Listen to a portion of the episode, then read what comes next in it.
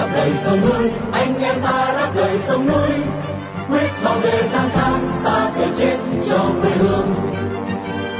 Đây là đài phát thanh đáp lời sông núi, tiếng nói của những người Việt tha thiết với tiền đồ tổ quốc và hạnh phúc của toàn dân do lực lượng cứu quốc thực hiện, phát thanh mỗi ngày từ 7 giờ 30 đến 8 giờ tối giờ Việt Nam trên làn sóng ngắn 9.670 km chu kỳ.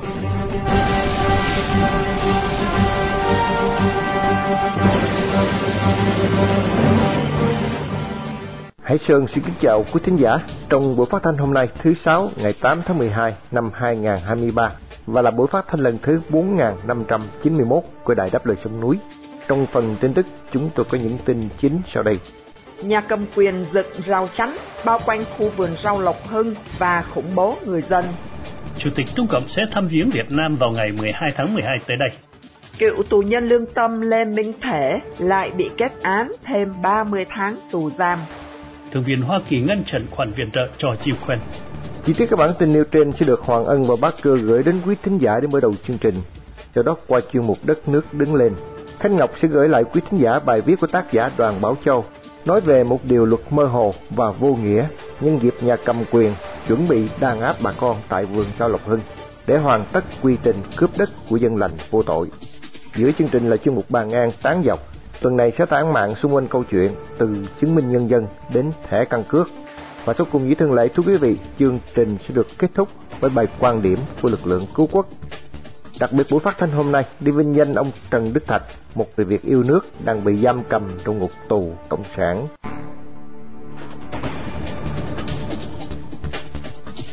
Mở đầu chương trình, mời quý thính giả theo dõi phần tin tức sẽ được Hoàng Ân và Bá Cơ trình bày sau đây.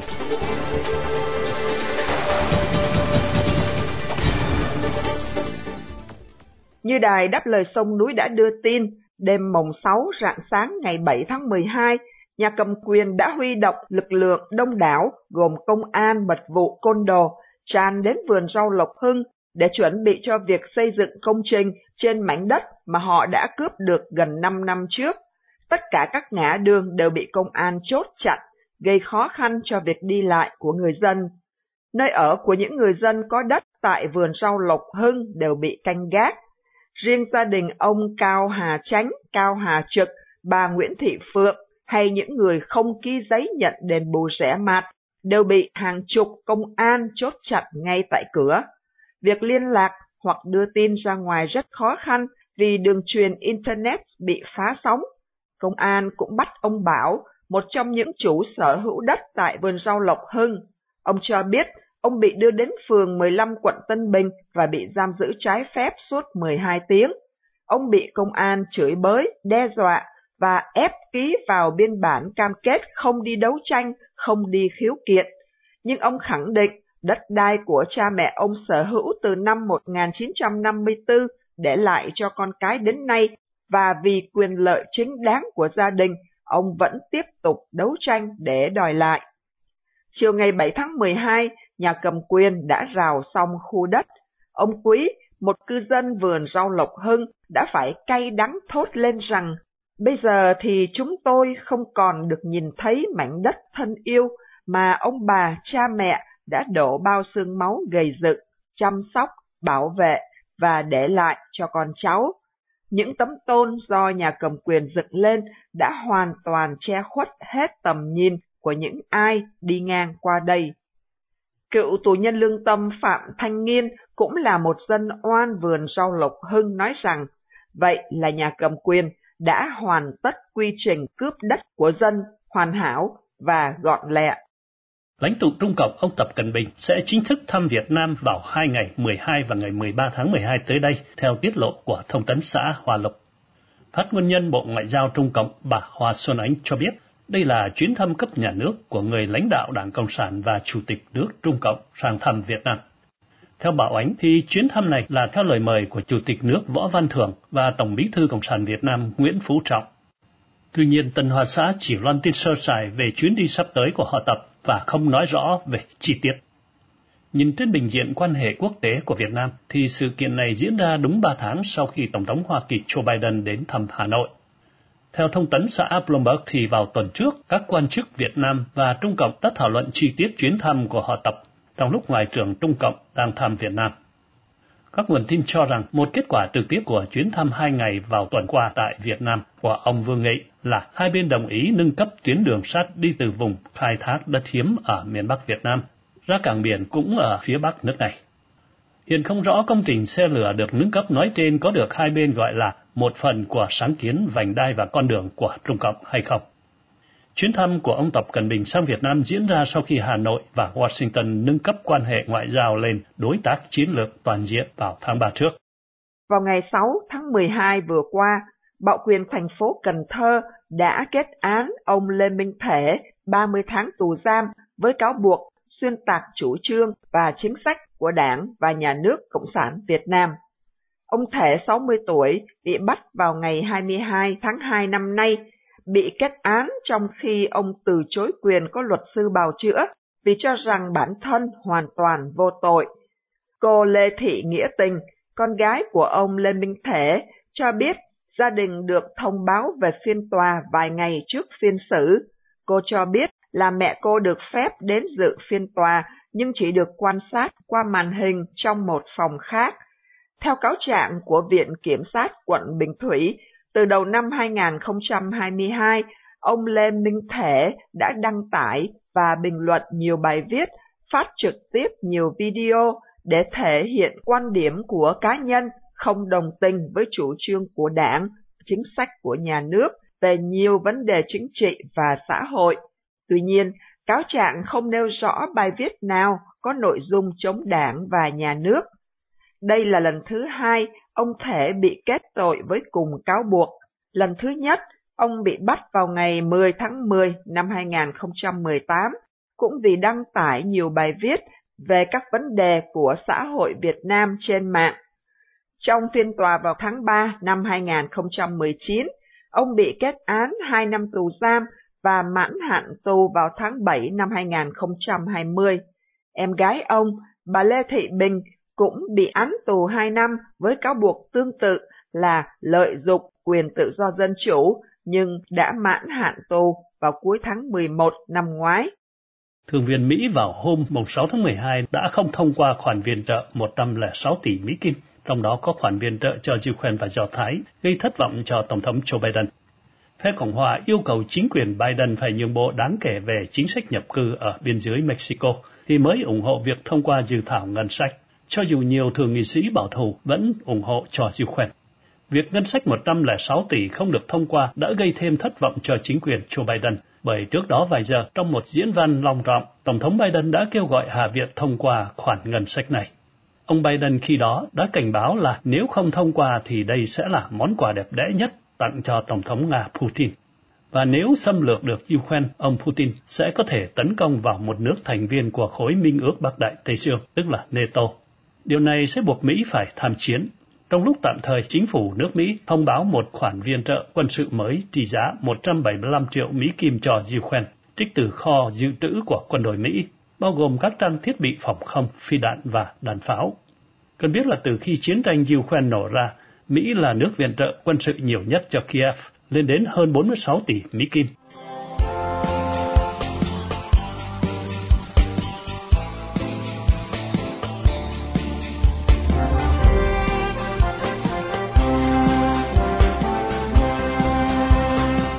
Chỉ có Đảng Cộng sản Việt Nam mới bịa ra điều mơ hồ và vô nghĩa để có thể ngang nhiên, trắng trợn cướp quyền sở hữu đất đai của người dân. Tiếp nối chương trình hôm nay qua chuyên mục Đất nước đứng lên, mời quý thính giả Đài Đáp Lời Sông Núi theo dõi bài viết Một điều luật mơ hồ và vô nghĩa của đoàn Bảo Châu sẽ được Khánh Ngọc trình bày sau đây.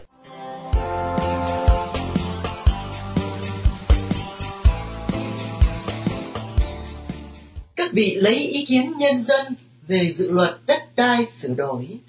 Tôi là dân nên có ý kiến sau. Điều đất đai thuộc sở hữu toàn dân do nhà nước đại diện chủ sở hữu là một điều luật mơ hồ và vô nghĩa. Không có một thứ đất đai nào thuộc sở hữu toàn dân. Nói vậy thì tôi, một cá nhân có thể đi vào một mảnh đất nào đấy và nói tôi cũng là chủ sở hữu. Như vậy tôi có quyền ngồi ở đấy bao lâu tùy ý. Chính sự mơ hồ này mà bao năm qua, những chính quyền địa phương đã câu kết với doanh nghiệp để lấy đất của dân, đền bù không xứng đáng.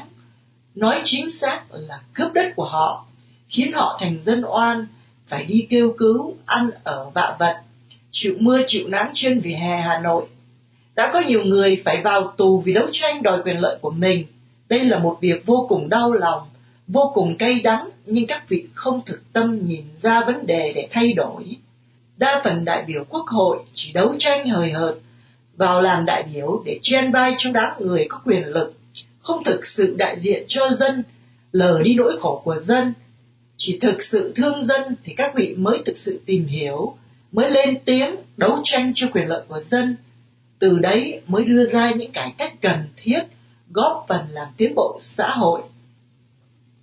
Người dân ở bất kỳ một chế độ nào, dù tồi tệ đến đâu thì cũng có quyền sở hữu mảnh đất của mình. Vậy chế độ này được gọi là ưu việt thì tại sao không cho dân sở hữu mảnh đất của mình? Các vị biết rằng tình hình tham nhũng ở Việt Nam rất tồi tệ. Bao các bộ cấp huyện, tỉnh đã có Việt phủ ăn trên ngồi chốc, trong khi người dân vẫn khổ cực. Nếu không tham nhũng thì các vị ấy lấy ở đâu ra? Tôi không tin các vị ấy giỏi đến mức bán chửi đó, Chạy xe ôm hay nuôi lợn để tích lũy được những tài sản khổng lồ như vậy. Tham nhũng là có thật và vô cùng tồi tệ. Luật đất đai sở hữu toàn dân là một lỗ hỏng cực lớn để cán bộ thối nát bần cùng hóa người dân. Điều này phải thay đổi các vị cán bộ.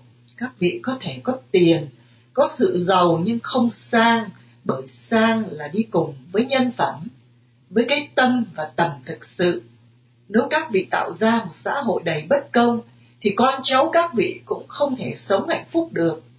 Các vị có dám nhìn thẳng vào mắt con cháu mà dạy chúng rằng chúng hãy sống là người tử tế và các vị có thể nói rằng các vị đã tự hào là một con người chân chính không? Và nếu các vị không làm được điều ấy, thì con cháu các vị không bao giờ thành người tử tế và hạnh phúc sẽ không bao giờ đến với chúng. Đây không phải là thuyết nhân quả gì xa xôi, huyền bí, mà đơn giản chỉ là một logic cơ bản. Bàn ngang tán dọc. Bàn ngang tán dọc. Bàn ngang tán dọc.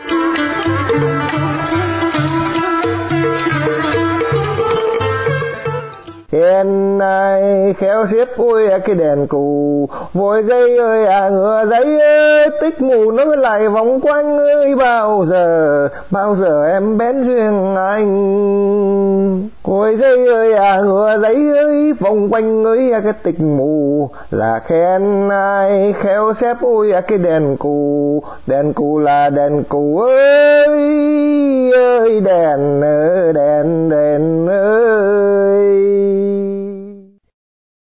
anh Hải Sơn. Anh Hải Sơn, anh làm sao vậy? Anh có sao không? Anh Parker, anh có biết anh Hải Sơn bị chuyện gì không vậy? không đâu Minh Nguyệt ơi. Chắc uh, anh ấy được bà xã thưởng cho cái gì đó. Uh, anh ta vui trong lòng nên anh ta hứng lên rồi hát nghêu ngao đấy thôi mà. Hình như là anh ấy thất tình ai đấy. Sao anh ấy lại hát là bao giờ em bén duyên anh kìa. Nghe lạ ghê luôn. Hải Sơn ơi, có thất tình thất cảm gì đâu nè. Chỉ vì nghe cái bài của giáo sư Mạc Văn Trang mà đài đáp lời sông núi mới cho phát cách nay vài ngày mà. Trong ấy giáo sư Trang đã nói đến cái đàn cù, khiến Hải Sơn ngẫu hứng hát chơi vui cửa vui nhà thôi mà. Ừ, mà bá cơ không ngờ anh Hải Sơn người Nam mà thích hát dân ca miền Bắc mới lạ chứ. Mà có phải là chuyện đèn cù của ông Trần Đỉnh không ờ, Hải Sơn? Không, giáo sư Mạc Văn Trang dùng hình ảnh cái đèn cù để chỉ trích đám lãnh đạo Cộng sản ở Ba Đình á. Quanh năm suốt tháng cứ chạy vòng quanh như những con ngựa giấy xe giấy trong cái đèn cù đó anh bác cơ. À, đèn cù cũng gọi là cái đèn kéo quân á, phải không hay anh? Đây là trò chơi rất là phổ thông, vào lễ trung thu ở ngoài Bắc thì phải. Đúng rồi đó Minh Nguyệt, người ta làm hình ngựa xe, voi và quan quân bằng giấy rồi gắn vào những cái vòng tròn bên trong lồng đèn đó. Khi cây nến bốc hơi nóng thì à, những cái hình ấy nó chạy vòng vòng, có khi chạy ngược chiều nhau xem rất là vui mắt. từ đó mà ừ, có cái bản là dân ca cái đèn cù như anh Hải Sơn vừa hát đấy. Còn chuyện giáo sư Mạc Văn Trang dùng hình ảnh đèn cù để mà chỉ trích đám lãnh đạo Ba Đình. Về chuyện gì vậy anh Hải Sơn? Chuyện cái thẻ căn cước đó là vì đám lãnh đạo Cộng sản này luôn vỗ ngực ta đây là đỉnh cao trí tuệ loài người. Thế mà từ mấy chục năm qua chẳng làm nên chuyện gì ra hồn, ngoài việc hành hạ người dân và tham nhũng thối nát mà thôi. Từ việc giáo dục đến chuyện con con như làm cái thẻ căn cước mà cũng không xong nữa mới là đáng nói chứ. À mà anh Hải Sơn nhắc đến ờ, cái chuyện thẻ căn cước ở Việt Nam đó thì lôi thôi lắm đó nha. Theo như cái tài liệu cho thấy thì năm 1946 được gọi là thẻ công dân. Còn à, đến năm 1957 đó thì đổi ra là giấy chứng minh.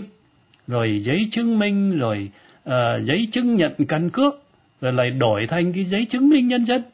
Rồi chứng minh nhân dân 9 số, rồi 12 số. Gần đây gọi là thẻ căn cước công dân. Đến hôm nay thì gọi lại là thẻ căn cước. Đấy, nó cứ chạy vòng vòng như cái đèn cù là như thế đấy. Làm cho anh Hải Sơn hứng lên mà hát bài đèn cù chứ gì. Ok, bây giờ thì Minh Nguyệt hiểu rồi.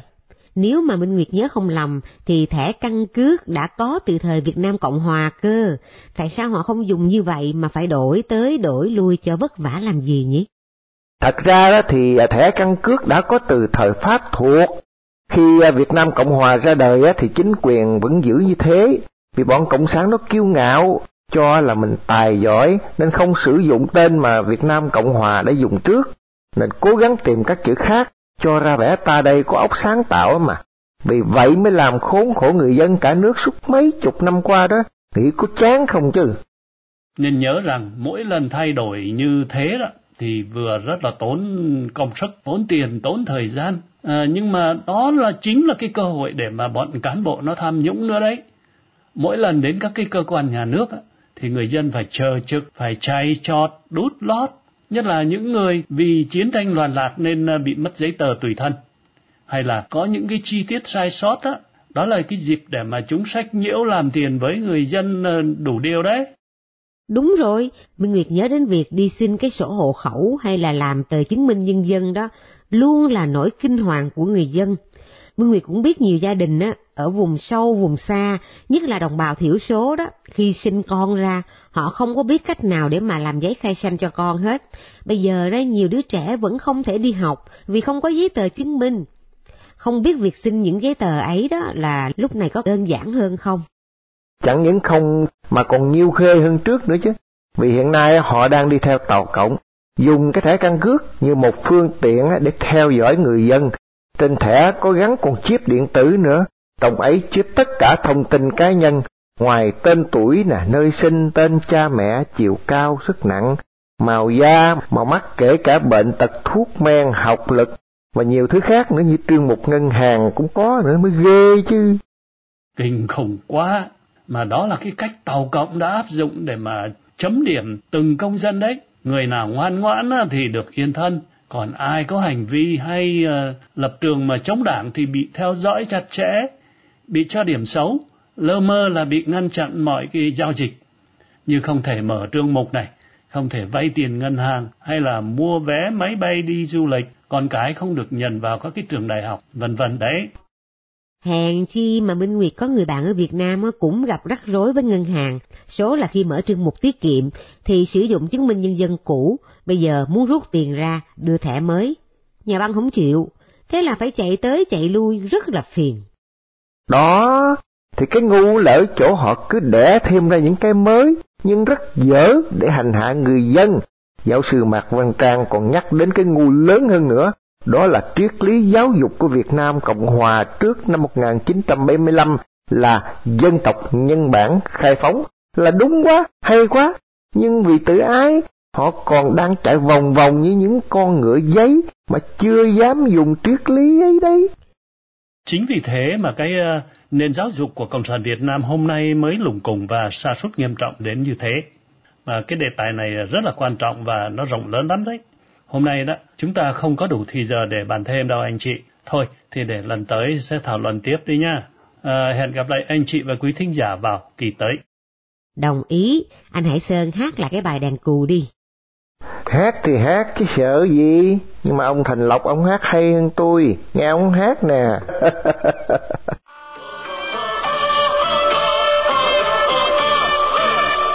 khen ai theo kết ôi à cái đèn cù. Vội xây ôi à ngựa dây tít mù lại vòng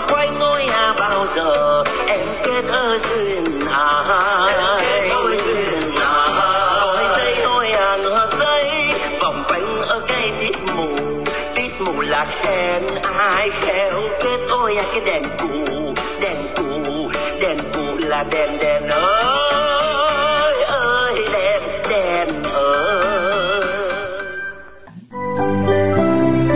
Đài phát thanh đáp lời sông núi.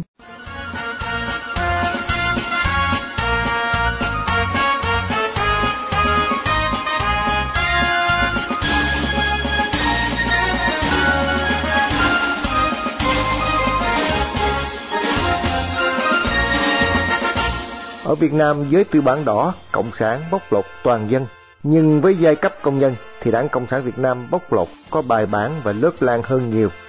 Theo kiểu vặt lông vịt nhưng đừng để nó kêu. Mời quý thính giả theo dõi bài quan điểm của lực lượng cứu quốc với tựa đề Công đoàn Cộng sản đã làm được gì cho công nhân sẽ được Hải Nguyên trình bày để kết thúc chương trình phát thanh tối hôm nay.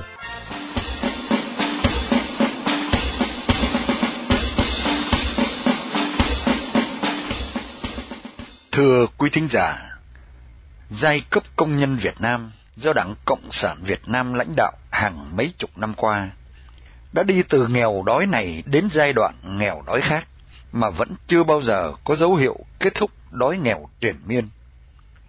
Giai cấp công nhân được Cộng sản quốc tế mặc định và hô hào là lực lượng nòng cốt để lật đổ chủ nghĩa tư bản bóc lột, cướp chính quyền, bẻ gãy xiềng xích nô lệ triệt tiêu các giai cấp khác. Để là người đại diện lãnh đạo, hầu đem lại cơm no áo ấm và hạnh phúc cho toàn dân, vân vân và vân vân. Đã mấy mươi năm rồi, giai cấp công nhân được đảng cộng sản việt nam cho ăn bánh vẽ quá nhiều. Đang từ giai cấp tiên phong, ngọn cờ đầu cách mạng của đảng cộng sản, giai cấp công nhân giờ đã biến thành những kẻ ăn mày chính sách với cơ chế xin cho từ giai cấp mới có tên là giai cấp tư bản đỏ giữa lúc nền kinh tế của cộng sản Việt Nam đang trong thời kỳ suy thoái nặng nề.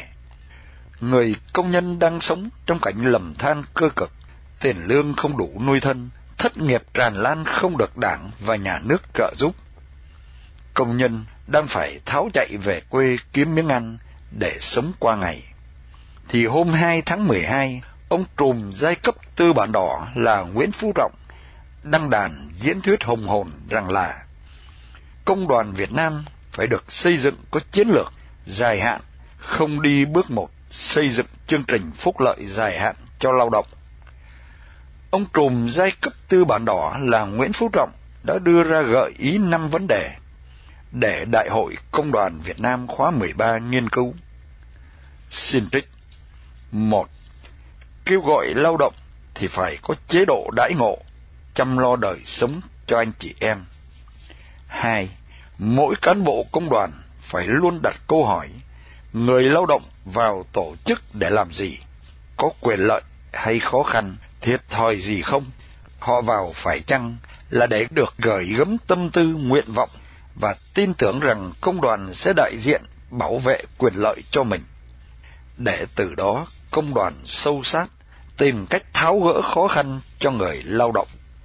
ba Việc chăm lo của công đoàn phải thiết thực từ bữa ăn giấc ngủ đến hiểu rõ niềm vui nỗi buồn của lao động và gia đình họ.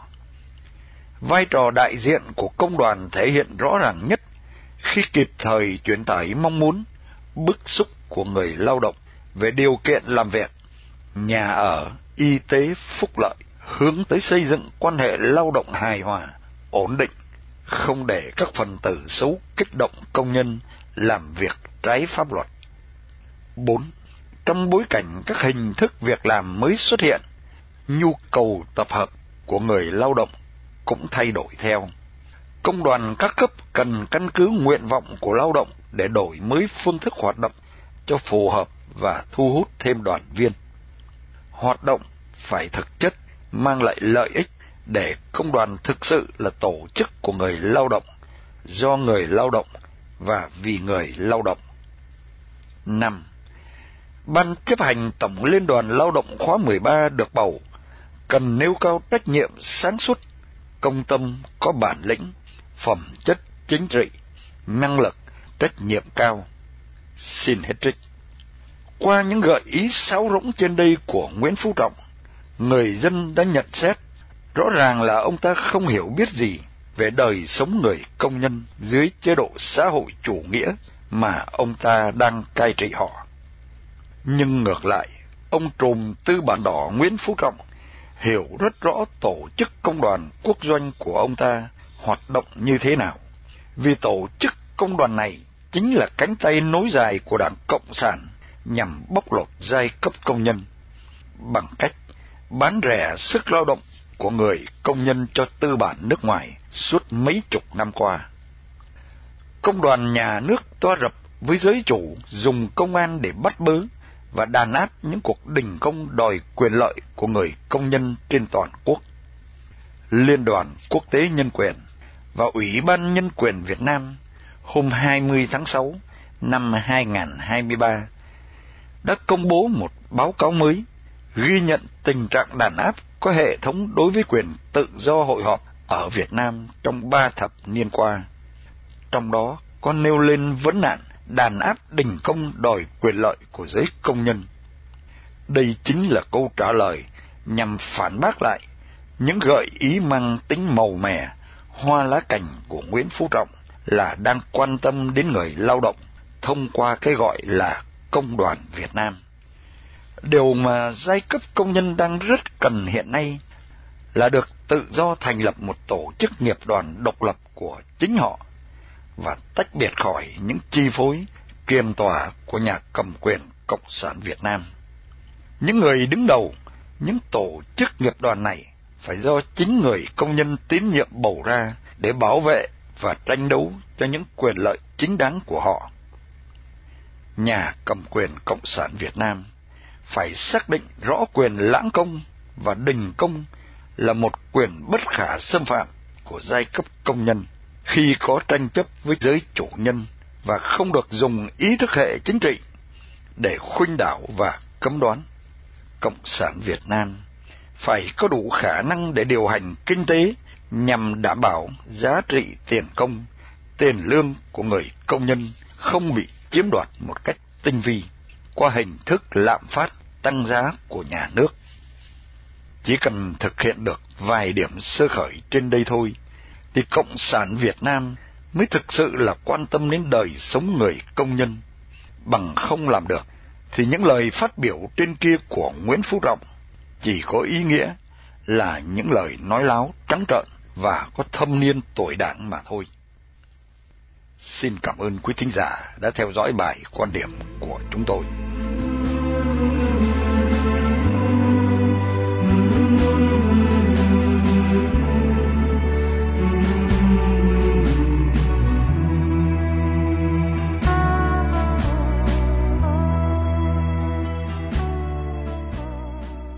Trước khi chia tay trong buổi phát thanh tối nay, mời quý thính giả cùng để lời sống núi nhớ đến ông Trần Đức Thạch, sinh năm 1952, bị bắt ngày 23 tháng 4 năm 2020 với bản án 12 năm tù giam.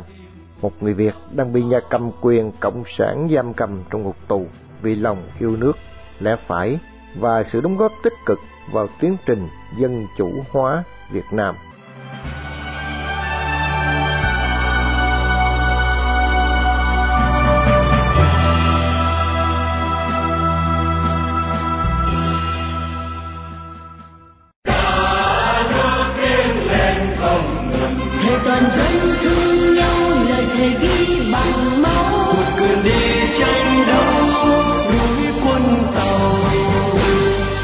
Chương trình phát thanh đáp lời sông núi hôm nay đến đây là chấm dứt. Hẹn gặp lại quý thính giả trong chương trình tối mai vào lúc 7 giờ 30. Mọi ý kiến và thắc mắc xin liên lạc với ban biên tập của đài phát thanh đáp lời sông núi tại địa chỉ liên lạc chấm đáp lời sông núi viết tắt a gmail.com hoặc địa chỉ tại Hoa Kỳ Radio đáp lời sông núi PO Box 612882 San Jose, California 95161 điện thoại 408 663 9860 Cảm ơn quý thính giả đã theo dõi chương trình. Chúc quý vị một đêm thật bình an. Xin mến chào, tạm biệt.